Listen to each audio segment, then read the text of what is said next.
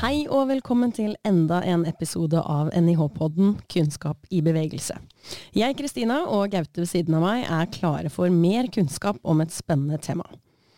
Men først så må vi bare få lov å takke for alle de positive tilbakemeldingene som vi har fått etter at vi lanserte podkasten. Det er veldig gøy å høre at dere liker episodene. Ja, og vi gleder oss til enda en episode, og i dag skal vi snakke om noe de aller fleste har et forhold til, nemlig friluftsliv. Eh, jeg mener sjøl at det er ingenting som er så avslappende som å være ute i skog og mark. Eh, min form for yoga, kanskje. Eh, Velegna til aktiviteter både med høy og lav puls. Er du glad i friluftsliv, Kristina? Ja, å ta med meg både tursjekken og teltet og det å være ute i naturen, det er en av de tinga som er på topplisten av favorittaktiviteter for meg. Friluftsliv eh, kan bety mye. Det skal vi nøste opp litt i dag. Eh, nasjonalsporten i Norge er strengt tatt å gå på tur. Eh, samtidig så er det mange, kanskje stadig flere, som har langt høyere ambisjoner når de beveger seg ut. Og det som hører med i denne fortellingen, det er jo at nordmenn bruker tre ganger så mye penger på sportsutstyr som andre europeere. Og vi nordmenn flyr også ti ganger så mye som EU-borgere.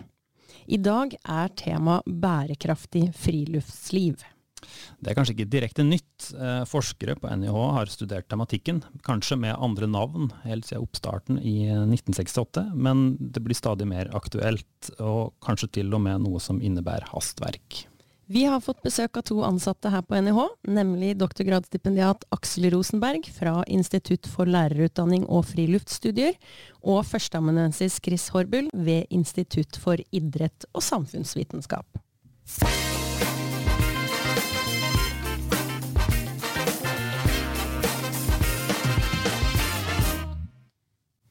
Velkommen til dere. Takk, takk. Takk. Aksel, kan du starte med å fortelle litt om deg selv og din forskningsbakgrunn med tanke på temaet bærekraftig friluftsliv? Ja, jeg eh, er 37 år og har jobba på Norges idrettshøgskole siden 2013. Eh, ehm, da på det som nå heter Institutt for lærerutdanning og friluftslivsstudier. Og har eh, mer eller mindre utelukkende undervist i ulike friluftslivsfag. Ehm, I 2017 så begynte jeg på en ph.d. som eh, ser på guidede, naturbaserte turer i Norge.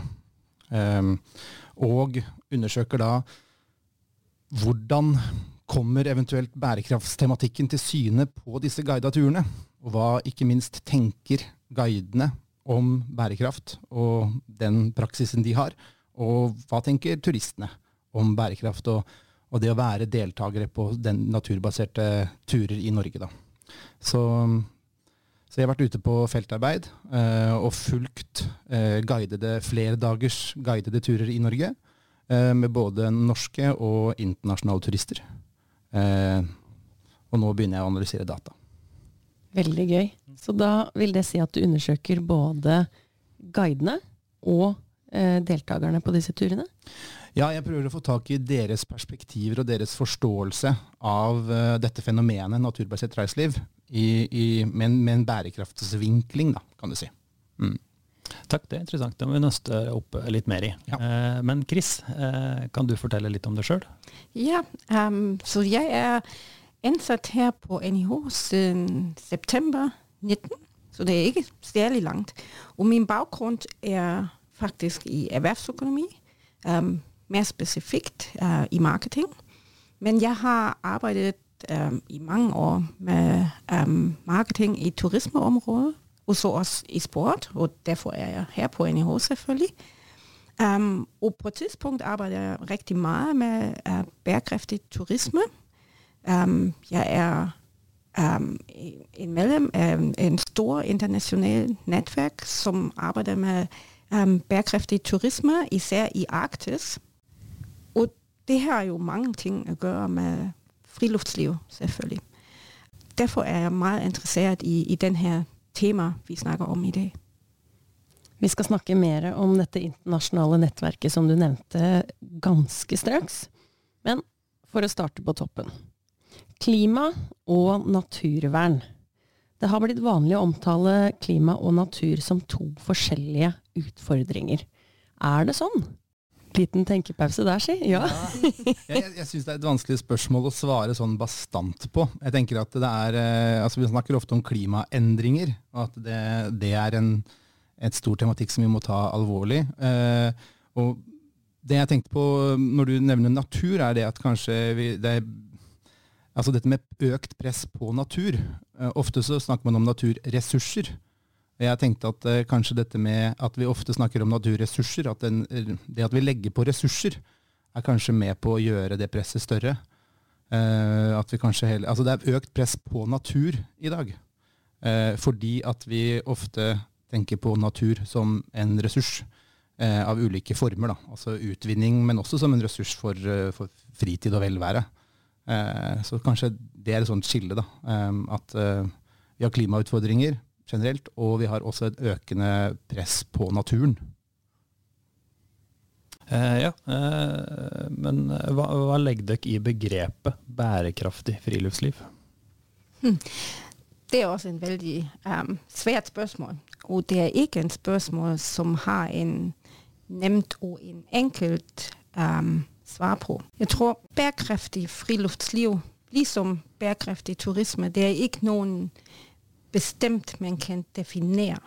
Man kan prøve å nærme seg til en mer bærekraftig måte å gjøre friluftsliv, eller en mer bærekraftig måte å bli turist. Og det kan omfatte forskjellige ting. Det selvfølgelig har noen å gjøre med hvordan man kommer til de steder hvor man kan vil være. Så det har noen å gjøre med skal man fly, eller skal man ta noen andre transportmidler. Um, det har noen å gjøre med sin utstyr. Det har å gjøre med de aktiviteter man gjør, f.eks. i naturen. Så kommer vi tilbake til naturen. Så det er mange forskjellige ting man kan tenke om å gjøre bedre, hvis man, hvis man kan si det, uh, for å bli litt mer nærme seg en mer bærekraftig måte å gjøre friluftsliv. Mm. Jeg kan jo skyte inn der at når jeg skulle skrive prosjektskissen min til uh, ph.d.-søknaden min, så, så, så jeg på dette begrepet bærekraft. Og, og um, der var det en, jeg leste en artikkel fra en som heter Richard Sharpley, som er en sånn, ganske sånn kjent artikkel innenfor dette, med, dette feltet, hvor han ser på nettopp bærekraftsbegrepet. Uh, og han sier jo at, uh, at uh, det er jo over 50 ulike og anerkjente definisjoner av begrepet bærekraft som er i bruk i dag på verdensbasis. 50 pluss. Uh, og det, det, var også noe av det jeg så når jeg begynte å lese og gå, gå dypt i det, er jo det at, uh, at uh, vi har ulike forståelser av det, og, og man, man, anvender det ulikt. Men når vi snakker om det i den daglige samtalen, altså mellom kollegaer eller mellom venner, og, og, når vi hører politikerne våre snakker om det, så opplever jeg i hvert fall at man snakker om det som at alle er innforstått med hva, hva begrepet rommer. Og at alle er egentlig enige om hva det rommer og ikke rommer, og hva det betyr. Men når du begynner å pirke i det, så opplever jeg at eh, oi, her er det store forskjeller. ikke sant? Og det tenker jeg det er jo et ganske interessant paradoks, egentlig. Eh, så det er et begrep som jeg tror både forskere som oss, men også vanlige folk i gata som overhodet ikke har noe med det å gjøre til vanlig, eh, vi sliter egentlig alle sammen med å, å, på en måte få et godt grep om hva det egentlig betyr. da. Og det er noe jeg også prøver å se på i min ph.d., da, faktisk. Litt presis. Og det, um, jeg vil gjerne si at, at det er mange ganger, når man snakker med folk om hva tenker de egentlig det er, så handler det mest om miljø eller om natur. Men det er andre faktorer som er like viktige når man snakker om bæredyktig. Og det er ikke kun miljø, det er også sosial og kultur og samfunn som, som blir betraktet som bæredyktig, og hva betyr det egentlig? Og så har de selvfølgelig en økonomisk vinkel um, på seg selv. Især når vi snakker om turisme, så er det, er det meget klart. Hvis vi snakker om turisme, det er en stor økonomisk uh, faktor. Og det, det, kan være meget viktig for uh, til lokalsamfunn um, å ha noen turisme. Um, på den samme måte, når det kommer turisme, så har man selvfølgelig noen påvirkninger på naturen, på um, kultur, på samfunn osv. Og, og så er det noen forskjellige ting man prøver å oppnå på den samme tidspunkt når man snakker om hvordan skal bæredyktig turisme eller bæredyktig friluftsliv ser ut som. Mm. Og du Chris, du er jo da medlem, som det ble nevnt i stad, i et internasjonalt nettverk som studerer klimaavtrykkene fra turisme. Kan du fortelle oss hva de viktigste konklusjonene eller funnene eh, Mhm. derfra? Ja, det, det er igjen um, en svært spørsmål. Hva er det viktigste? Fordi det er mange forskellige ting, vi kikker på. Men hvis jeg skal si hva jeg tenker er en av de viktigste, så synes jeg, at det vi har opplevd i dette nettverk, hvor vi også arbejder i feltet, hvor vi går til de her kommunerne, som prøver at udvikle bæredygtig turisme, og vi snakker med aktører, så oplever vi, at de bedste resultater kan leveres, når de arbejder sammen i et netværk. Og det betyder, at det er kommunerne, det er um, turisme, um, administration som destinationsmarketing eller destinationsmanager. Um, og så selvfølgelig alle de forskellige aktører, som, som påbyder turismeaktiviteter. Um, og vi har også hørt, at det er ikke nemt, fordi de har selvfølgelig også deres egne mål. De, de vil gerne oppnå med å utvikle turisme. De har, hvis, hvis vi snakker om lokal befolkning, så vil de selvfølgelig få noen penger ut av det. Um, på den samme tidspunkt vil de bevare deres natur og deres lokalsamfunn. Så har de forskellige um, mål med, uh, hva vil de egentlig, når der når turister kommer til, til deres um, kommunene. Og vi har opplevd at, at det er en lang prosess hvor de skal bli enige om, hvordan kan vi best gøre det i vårt område. Og det er ikke en enkelt, og den samme løsning for hver stat, det har vi også opplevd, at, at det er meget forskjellig når vi snakker om Nor eh, Norge, eller om Island, eller om andre steder. For de, de har forskellige utfordringer når det kommer til turisme, som har å gjøre med klimaforandringer, men også med andre ting, eh, med befolkningstall osv. Um, så det er ikke nevnt, men, men jeg synes, det viktigste er, at alle aktører, som har noen interesser i turisme, og det samme er, når vi snakker om friluftsliv, um, det er vigtigt, at man arbejder sammen, men man snakker om, hva vil vi egentlig, og hva vil vi ikke. Eh, ja, det var det internasjonale perspektivet. Eh, vi kan liksom finne si, eh, mellomtingen mellom det norske og det internasjonale. Eh, jeg ser at det norske begrepet friluftsliv brukes eh, ofte på engelsk. Hvorfor det? Um, det har blitt et uh, buzzword, som det heter på godt gammelnorsk. uh, nei, det har, det har, nok fått um, Jeg tenker kanskje vi skal skille mellom uh, innenfor på en måte forskningsmiljøet, hvor, hvor, på en måte norsk, eller nordiske friluftslivstradisjonen har vært ganske kjent, som på en måte en litt sånn egen tilnærming til ting. Eh, og så er det mer eh, på en måte allmennheten. Eh, The Guardian har publisert eh, Kåra for et par år tilbake som friluftsliv som et sånt internasjonalt buzzword. og jeg vet ikke om jeg sitter på fasitsvaret her, men, men jeg, jeg, tror nok det at hvis vi har sånn kort historisk bakgrunn, da, så, så, så har i den engelskspråklige verden i hvert fall, så snakker man om adventure, outdoor adventure, outdoor recreation som begreper for det som kanskje vi da i Norge ville kalt for friluftsliv. Eh, og så er det litt med hvilken historisk bakgrunn har dette her, og hvor kommer disse på en måte, tradisjonene fra. Og i, Eh, i den, altså typisk da i Nord-Amerika og Storbritannia, som har hatt stor påvirkningskraft for resten av Europa, så har det som friluftslivsaktiviteter da, har en bakgrunn som handler veldig mye om karakterbygging eh, gjennom eh, risikosøking. Nå grovforenkler jeg veldig, men sånn i store trekk. da. Mens i Norge så har jo ikke det er, liksom, det er, kanskje ikke de to ordene du tenker når du tenker friluftsliv. Karakterbygging gjennom risikosøking. Eh, mens, mens, norsk friluftslivstradisjon har jo på en måte lenge vært tufta på primære aktiviteter som bærsanking, jakt, fiske den type ting. Og så har vi også selvfølgelig utvikla vårt friluftsliv gjennom årtier.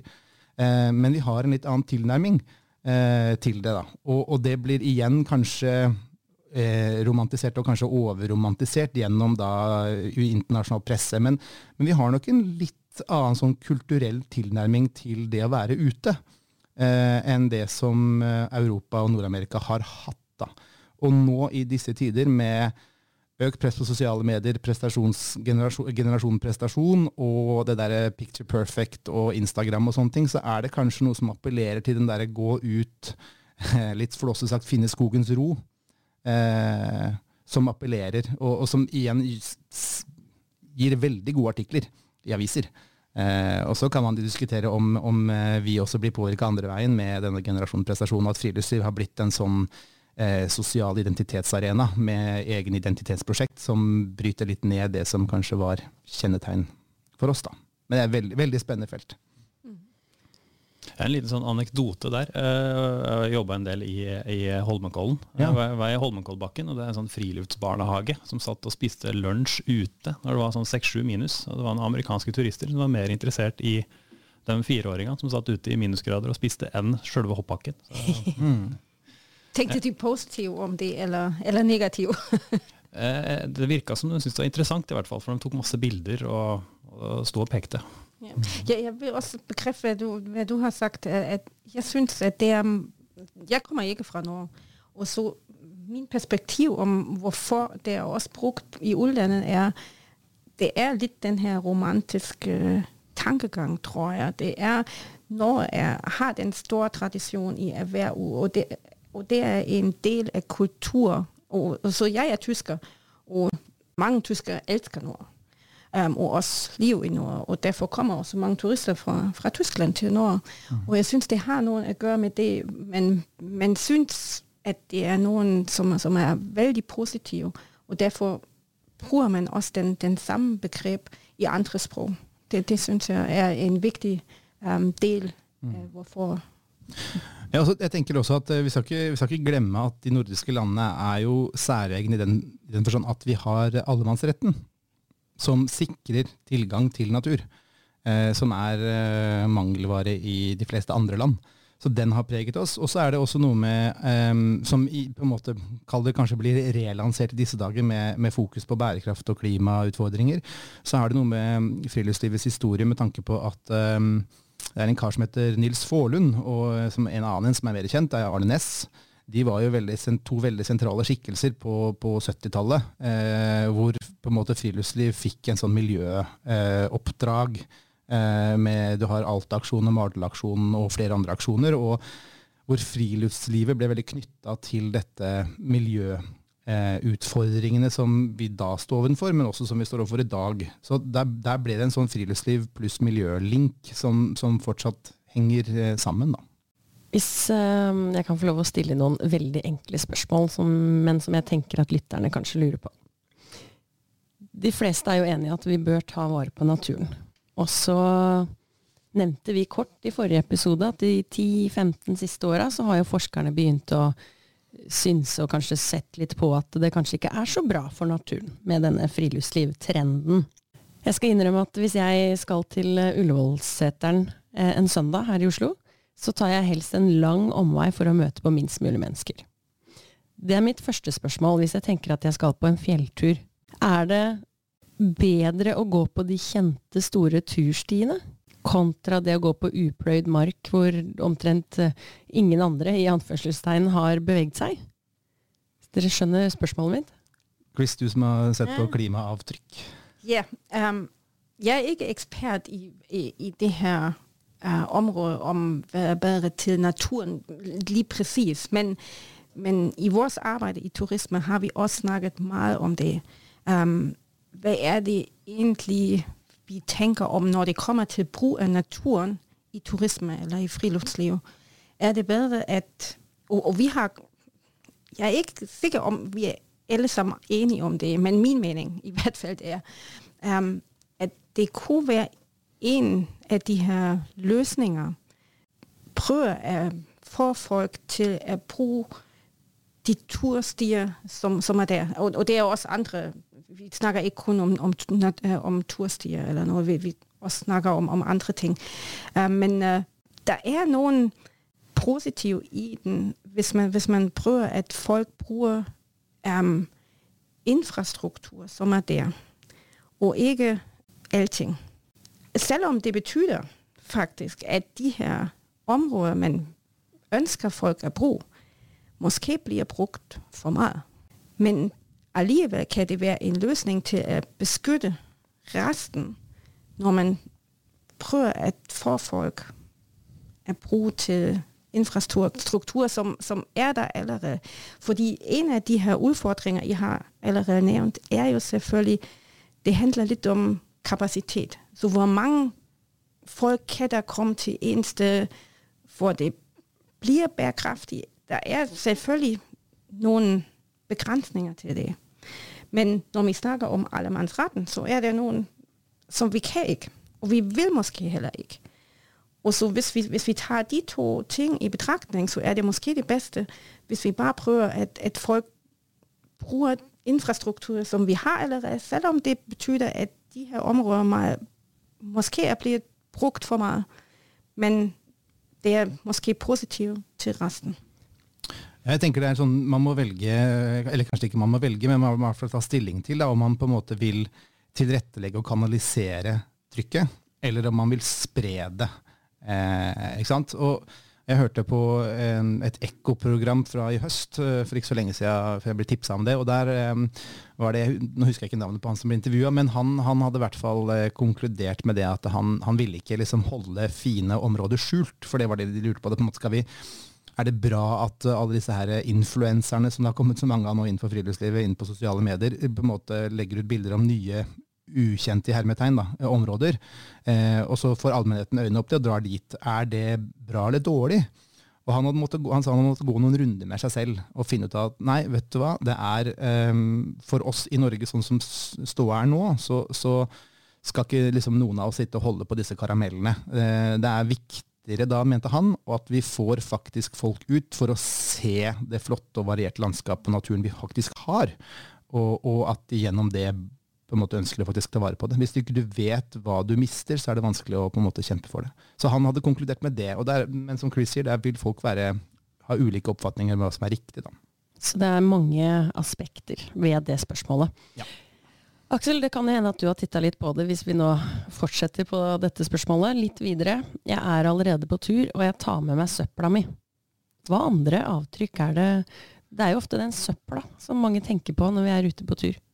Ja, det tenker jeg er en selvfølge. At vi plukker opp eget søppel. Og så tenker jeg også at det, er en, eh, det burde være en selvfølge at vi plukker opp andres søppel. Av de som ikke har helt hengt med på greia. Eh, så da tar vi med oss det vi finner underveis. Sånn at vi, hvis alle gjør det, så rydder vi opp eh, ganske mye på ganske kort tid. Så jeg pleier ofte å ha med en pose som jeg putter med eget søppel, og plukker opp det jeg finner underveis. da. Men, men, eh, men, jeg tenker du kan jo begynne Nå sa du at du allerede var på tur. Jeg ville jo tenkt uh, før du drar, hvor drar jeg? Og hvorfor drar jeg akkurat dit? Altså Det er noe med at vi kan faktisk uh, ta en timeout før vi drar, og så vurdere så må jeg dra dit to timer unna, kjøre bil eller noe, eller kan jeg, er det andre områder som er nærmere, som krever mindre i forhold til ressursbruk for å komme seg dit? da. Og Der tror jeg vi har vært eh, litt, kanskje litt egosentriske ganske lenge i Norge. At vi, vi skal på hytta, vi skal, på, vi skal til Stopp alpint der, vi skal dit, vi kjører der hvor det er god snø, eller ikke sant. Vi, vi dropper kanskje den nærturen fordi at det var regn, og så er det oppholdsvær på andre sida av fjellet, så vi drar dit istedenfor. Altså vi har den luksusen, for at det, det skjer jo ikke noe i morgen, liksom, fordi at vi velger å ta den lange bilturen. Men summen av disse valgene, da. Så er det med bevisstgjøringa, tenker jeg, både hvor vi drar, hvorfor vi drar dit. Plukke opp søppel underveis. Og så kan vi begynne å nerde på sånne småting om at eh, hvis du går på en sti som per definisjon er jo slitasje, ikke sant? så allerede der har vi jo slitasje i naturen, så er det bløtt, da kanskje. Så er det blitt noen søldammer. Og så Hvis du går i Nordmarka, så ser du at disse søldammene de blir bare, de er breiere og breiere. og breiere, så Akkurat der hvor det er sånne søldammer, så er stien plutselig sånn ti meter bred. Men hvis du har valgt å ta på deg gamasjer istedenfor, selv om det er på sommeren, så går du bare rett gjennom søldammen, fordi da er du ikke med på å bygge den stien enda breiere. For jo, hvis du går rundt, og nestemann går rundt, så blir den enda større, og så blir det enda større bløtt område som er da slitasje. Så det er liksom å gjøre sånne ting. Hvis du går utenfor sti, så kan du eh, eh, Hvis dere går flere stykker sammen, da, hvis dere går på rekke, så brekker du ned gresset i mye større grad. Så da er det vanskelig for gresset å reise seg igjen. Hvis dere går eh, på linje, så er det mindre avtrykk per på en måte. Altså Nå er vi på, er vi på sånn nøleting, men Eh, I Nord-Amerika så har de en tradisjon som heter Leave No Trace. og der kan Du ta, du kan bli sertifisert eh, Leave No Trace-utdanner. På norsk vil det være sporløs ferdsel. Eh, og de har liksom tatt dette med sporløs ferdsel et del knepp lenger enn vi har i Norge og i Norden. Så der tenker jeg at vi faktisk har en del å lære, selv om det vil nok eh, være utfordrende for en del turvante nordmenn å, skulle forholde seg til den veldig strikte Jeg syns de er riktig gode eksempler også, uh, som viser um, at den her oppnåelse av en mer bæredygtig friluftsliv, det betyr riktig mye når man utdanner uh, folk, ikke kun norsk folk, men, men også især turister som, som kommer her, eller også til andre steder. Hva kan de gjøre til å gjøre det bedre? Det, jeg syns det er meget viktig, fordi mange vil de ikke. Vi vet om, om søppel, men vi vet ikke hvordan skal vi forholde oss som Skal vi gå på tursti, eller skal vi ikke? Eller hvor skal vi gå, og hvordan skal vi gå?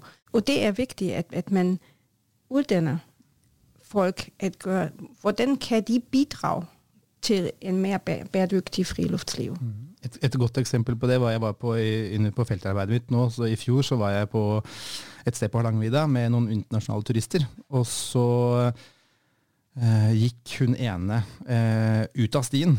Vi gikk og prata. Og så plutselig så gikk hun liksom to meter utafor stien. Og så stoppet hun bare. Oh my gosh, did I do something wrong right now? Og jeg tenkte ok, ja, eh, nei, det går, det går bra. Det, vi kan bare gå inn på stien igjen. Men jeg tviler på at det hadde skjedd. Eh, at den kommentaren hadde kommet med hvis det hadde vært de eh, nordiske turister. Da. Ja, for nå er vi inne på det med tilrettelegging for uh, friluftsliv. Altså, hvor langt kan du gå før du si, bryter med det vi kan kalle bærekraftig? Det er vanskelig Jeg vet ikke. Ja, nei, nei det, og det, ja, det er den her spørsmålet om kapasitet, tror, tror mm. jeg. Og det igjen er ikke en svar som er definert til alle mulige steder. Jeg, jeg tror det er Man skal være meget oppmerksom på de her faktorer i en bestemt område som, som ja. Så det, det, er meget forskjellig hva, hva bæredyktig betyr i Svalbard eller på Island. Og det har å gjøre med naturen, det har å gjøre med hvor mange folk bor der. Det har å gjøre med klimaforandringer og alle mulige ting. Og, der er ikke en, og det har også å gjøre med, en, med det er min mening, at de her folk som bor der, de skal bestemme hva de egentlig syns er den her kapasitet som de vil gjerne ha, og hvor er grensen um, til det.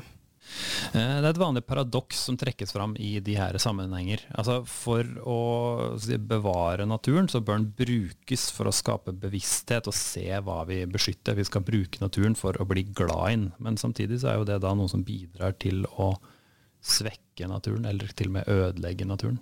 Kan du forklare det? Jeg vet ikke om jeg kan forklare det, men jeg, jeg har noen tanker rundt det. Uh, og, og, det er jo den som du sier med at vi må ut i naturen for å, å, å bli glad i den. Og ved å bli glad i den, så tar vi vare på den. Og det er noe som står sterkt både i Norge og internasjonalt. Og det er sikkert mye riktig i det. Men, men uh, ved å se på, som jeg har gjort, da, gå inn i forskninga rundt dette tematikken, så ser man at uh, det er ikke så clear cut bevis på at det, denne sammenhengen er til stede hele tiden. da ofte så man, det, Vi kanskje har godt av å være litt kritisk til Det er ikke gitt at vi blir mer glad i naturen, eller ved å være ute i den. da. Det handler litt om hvordan disse opplevelsene fasiliteres hvis det er med folk, f.eks. i en utdanningskontekst. Eh, men også Det er jo en del som får dårlige opplevelser da, av naturen, og overhodet ikke har lyst til å gå tilbake dit. Så, så, det er nok vi friluftsfolk som har veldig lett å tenke på det, at vi tar det litt sånn for god fisk. At selvfølgelig er det sånn. Og, og, da kommer jeg litt med den pekefingeren og sier ja, er det, er det så sikkert, da? Og, og, Australia og New Zealand ligger langt framme på dette her i forhold til forskning. Og de, eh, de stiller jo spør, Det er en del forskere som stiller spørsmålstegn om at de som eh, som man kan si kan tikke av på alle disse tre boksene, da, eh, er ute, blir glad i den, tar vare på den. Da mener man at det, det er vanskelig å si at, det, at de tar vare på naturen fordi de er ute i den det er så mange andre faktorer som spiller inn, altså kultur, sosiokulturell kontekst osv., osv., osv., at det er liksom vanskelig å si at årsaken er at de er ute i natur. kanskje de har vært levd hele livet, eh, som gjør at de er mer mottagelige for det, og at de derfor tar mer vare på den. da. Så, så det, er liksom, det, er, det, er ikke kanskje så rett fram ferdig prata som man skulle tro, da. Ja, Det er interessant. Eh, men det er også noen sånne paradokser eller dilemmaer som også berører hverdagen til oss her på NIH. Eh, jeg har f.eks. vært inne og sett på den nye nordiske masteren i friluftsliv, og der brukes det en del sånne begreper som høykvalitets grenseoverskridende praksiser. Altså, hvor er 100-meterskogen her? Eh, hva gjør NIH? Ja, den, den, tror jeg, den 100-meterskogen tror jeg absolutt er til stede i disse høykvalitets grenseoverskridende praksiser. Og så tror jeg kanskje dere har lest eh, teksten litt eh, i verste mening.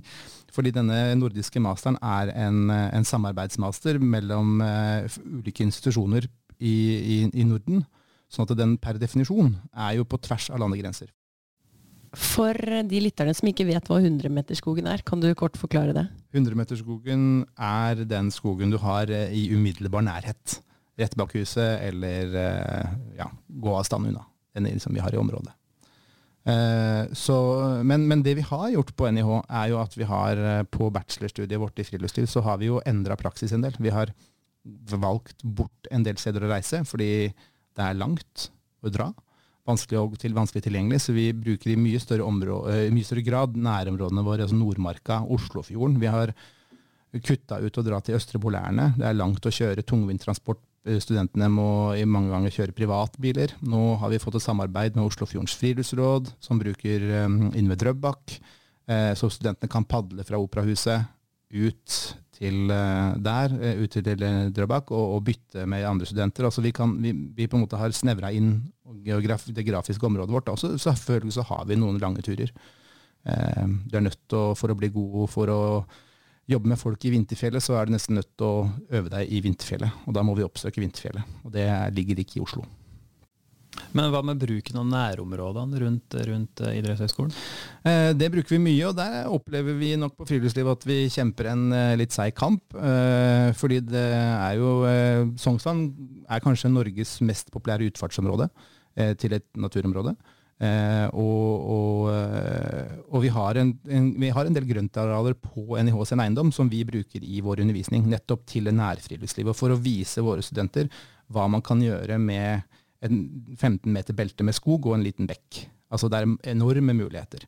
Eh, og, og, og, vi opplever at det, det grønne beltet vi har, er, er under press da, fra andre interessenter som, interessenter som er utenfor NIH, hvor, hvor, det er interne uenigheter om hvordan dette uh, arealet skal forvaltes. Da. Så der er vi ikke helt i mål ennå, det kan vi si. Uh, når du, du, var inne på press der, jeg har hørt du bruker begrepet 'pressure points', Chris. Mm -hmm.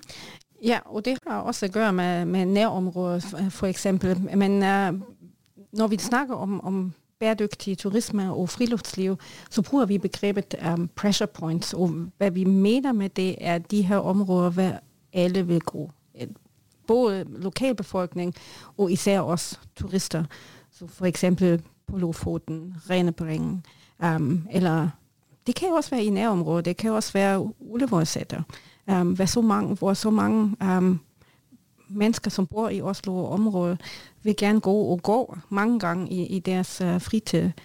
Og vi snakker meget om, at der er måske nogle um, forskel i forhold til, hvad er der bæredygtig friluftsliv, bæredygtig brug af de her områder. Når vi snakker om de her pressure points, så bliver det måske i forhold til, hvordan som turist eller som um, aktiv person skal man bruke det på en bæredygtig måte, så betyder det, at man skal bruke de her um, infrastruktur, som er der, turstier osv. Men når vi snakker om ja, almindelig um, friluftsliv i nærområdet, så er det måske veldig forskjellig. Hvis det er ikke noen kapacitet, stor kapacitet, som er brukt, så er det selvfølgelig veldig fint, og det er også viktig at folk har mulighet til å oppleve um, en mere um, eksplorativ måte å bruke naturen og, og um, oppholde seg i, i, i naturen um, og oppleve naturen som det er. Um, så, det det, så derfor er det meget viktig at man kigger på, hvilket område snakker man om, for å se, hvor, hva betyder det egentlig at, um, forholde seg bærekraftig som, som turist eller som, som aktiv person. Helt eh, til slutt her i denne episoden. Elefanten i rommet. Utstyr. Skal jeg gå slukøra på tur med mitt nyinnkjøpte utstyr, eller skal jeg gå stolt som en hane med second hand sekk? Eh, det er den store elefanten da, som vi begynner å bli prata om. Men jeg tenker at uh, vi er jo, som du nevnte innledningsvis her, at vi bruker jo en enorme summer på utstyr. Eh, Brorparten av oss trenger ikke det utstyret. Vi klarer oss med mye enklere utstyr. Og så vi, Det å greie å være litt sterk, da. Og stå imot det der kjøpspresset på å ha det nyeste, fineste, bytte ut ski og bytte ut jakke fordi det er ny farge eller en ny lomme plassert på en litt annen vinkel. Altså, det går fint. Du overlever, du dør ikke. Bruke, nå ser vi heldigvis en veldig positiv trend innenfor friluftslivet med økt fokus på gjenbruk og, eh, og reparasjoner. Eh, og, og, og, produsentene, i hvert fall de nordiske, begynner å øke fokuset på, og, altså på produksjonslinja, rett og slett. da. Eh, selv om de har salgstall som de skal nå, og sånne ting, så de dytter jo på oss mye rart. Men stopp, tenk før du kjøper noe, og så eventuelt se hva som ligger på Finn eller andre Facebook-grupper, rett og slett. For der får du mye som er bra, og så, så roer vi det litt ned, da, i hvert fall. Lige præcis, men, men jeg vil gerne uh, tilføje, um, at det er selvfølgelig ikke nogen, som, som jeg synes bare konsumenter skal, skal være opmærksom på, hvad skal de købe, og skal de købe overhovedet, eller, eller hvad skal de gøre. Det er også nogle som produsentene skal tenke om, kan, hvordan kan de egentlig bidra? Og det, det, det snakker jeg ikke kun om um, um, bæredygtige um, materialer. Mm.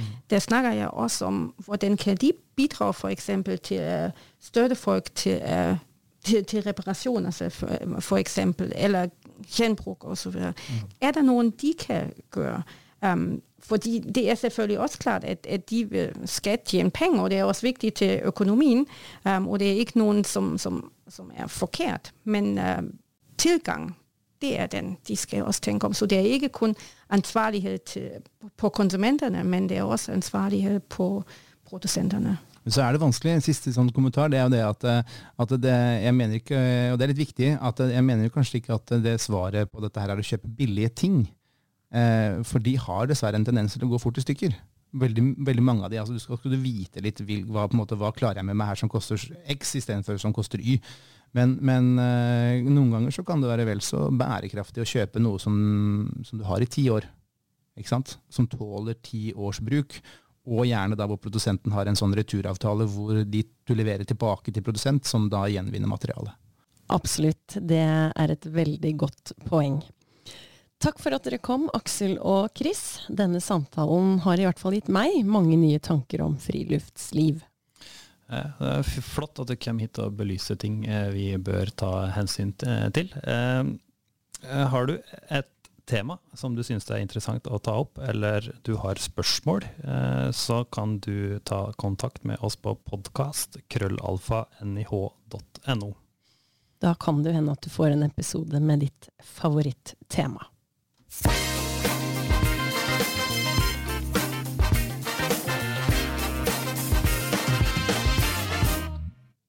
Neste gang skal vi snakke om temaet mammamage. Debatten har vært i media opptil flere ganger og vekker alltid et stort engasjement. Trening rettet mot nybakte mammaer er i vinden, men forskere ser ingen effekt av mageøvelsene som tilbys mot plager som urinlekkasje og delte magemuskler. Er dette sant, og hvorfor er det i så fall ingen treningseffekt? Følg med om 14 dager. Vi høres.